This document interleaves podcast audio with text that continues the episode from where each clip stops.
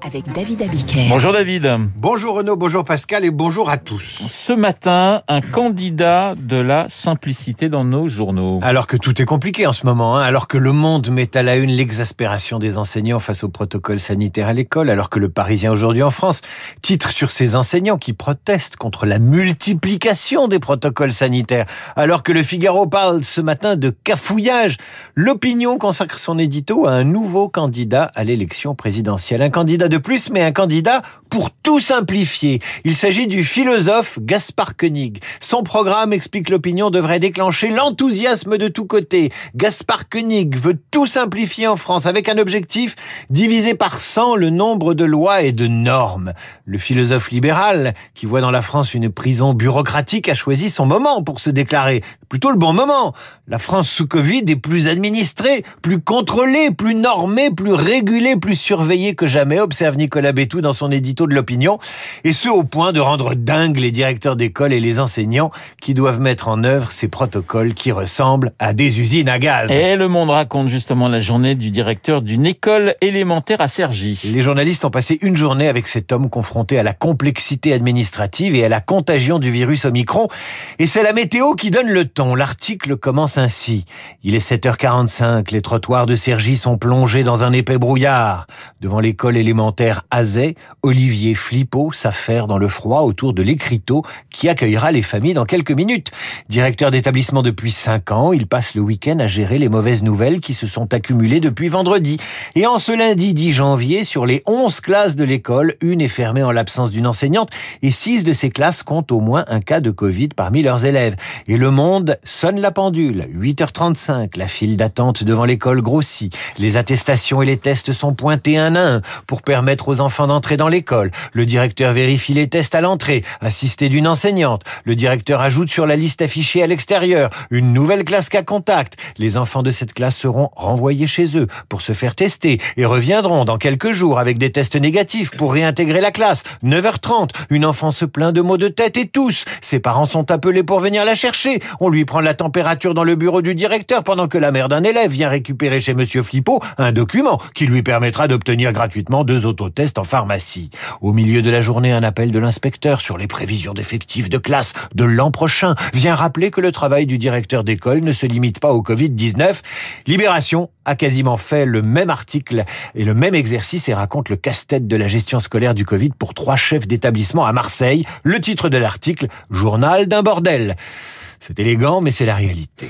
En clair, l'école ressemble à une gare de triage plus qu'à un lieu d'enseignement. Et dans le Parisien, Jean-Michel Salvatore note que la simplification des règles a été une bonne Nouvelle pour les parents, mais n'a pas désamorcé la crise et la grève de demain et ce jeudi noir qui ajoutera de la pagaille à la pagaille. Dans les journaux, ceux qui respectent les règles, même compliquées, et ceux qui passent outre. Faites ce que je dis, mais pas ce que je fais. Voilà qui pourrait résumer la situation compliquée dans laquelle se trouve le Premier ministre anglais Boris Johnson.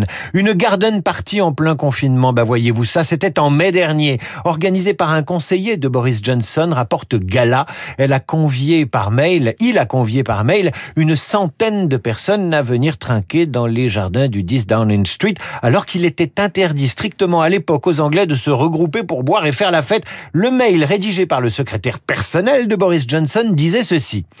Après ce qui fut une période incroyablement chargée, il serait bon de profiter au mieux de cette météo agréable, on est en Angleterre, il hein, faut comprendre, et de boire des verres avec distanciation sociale dans les jardins du numéro 10. Venez à 18h et apportez votre alcool 40 personnes ont répondu présent et ont violé les restrictions nationales, rapporte Gala.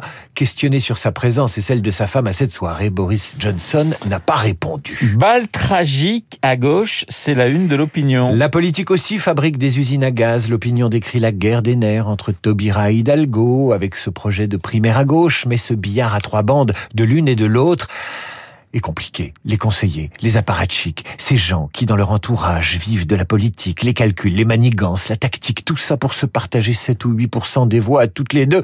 Interrogé sur le sujet, Mélenchon dans Libération s'énerve. Qu'on me laisse tranquille avec cette primaire. Vous voulez qu'on mette nos idées à la poubelle pour s'unir? Au profit de qui? Quel est leur programme? Le leader insoumis n'est pas tendre avec celle qu'il met au défi d'avoir une opinion sur la retraite à point ou le déclin démographique.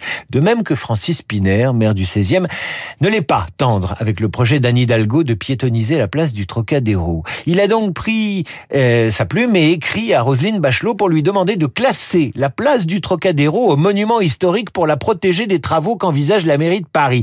Mais vous vous rendez compte jusqu'où va l'utilisation de la réglementation française par nos propres élus pour empêcher des travaux à Paris. Et le maire du 16e d'annoncer des avenues congestionnées, des embouteillages et de la pollution en plus. En clair, le maire redoute que le quartier du Trocadéro devienne une usine à gaz d'échappement.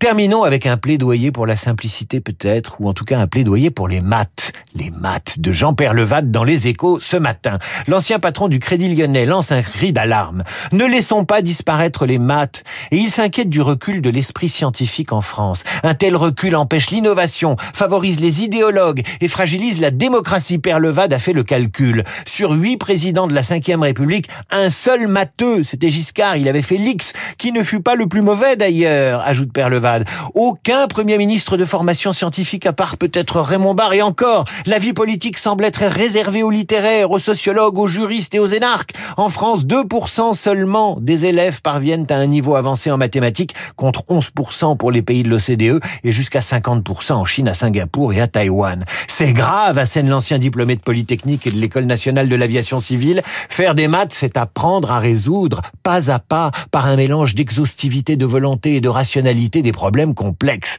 Quand on vous dit qu'il faut faire simple, la solution est peut-être à trouver dans les mathématiques. Vous étiez bon, vous, David, en, en, en maths? J'ai été, euh, j'ai été pas mauvais, mais j'étais pas dans une filière euh, scientifique. Mais j'ai quand même eu, euh, je crois que j'ai eu 15 euh, au, Au bac, bac, en bah maths. voilà. C'était euh, à l'époque où le bac, euh, c'était quelque chose. C'est dit comme ça maintenant. Ça y est. C'était une époque où Voilà. c'était mieux. hein, David voilà. Abiquière qui joue les anciens combattants. Il y avait longtemps. Merci David. On vous retrouve demain pour une nouvelle revue de presse. Il est euh, 8h38 sur Radio Classique. Dans un instant, Esprit Libre avec Pascal.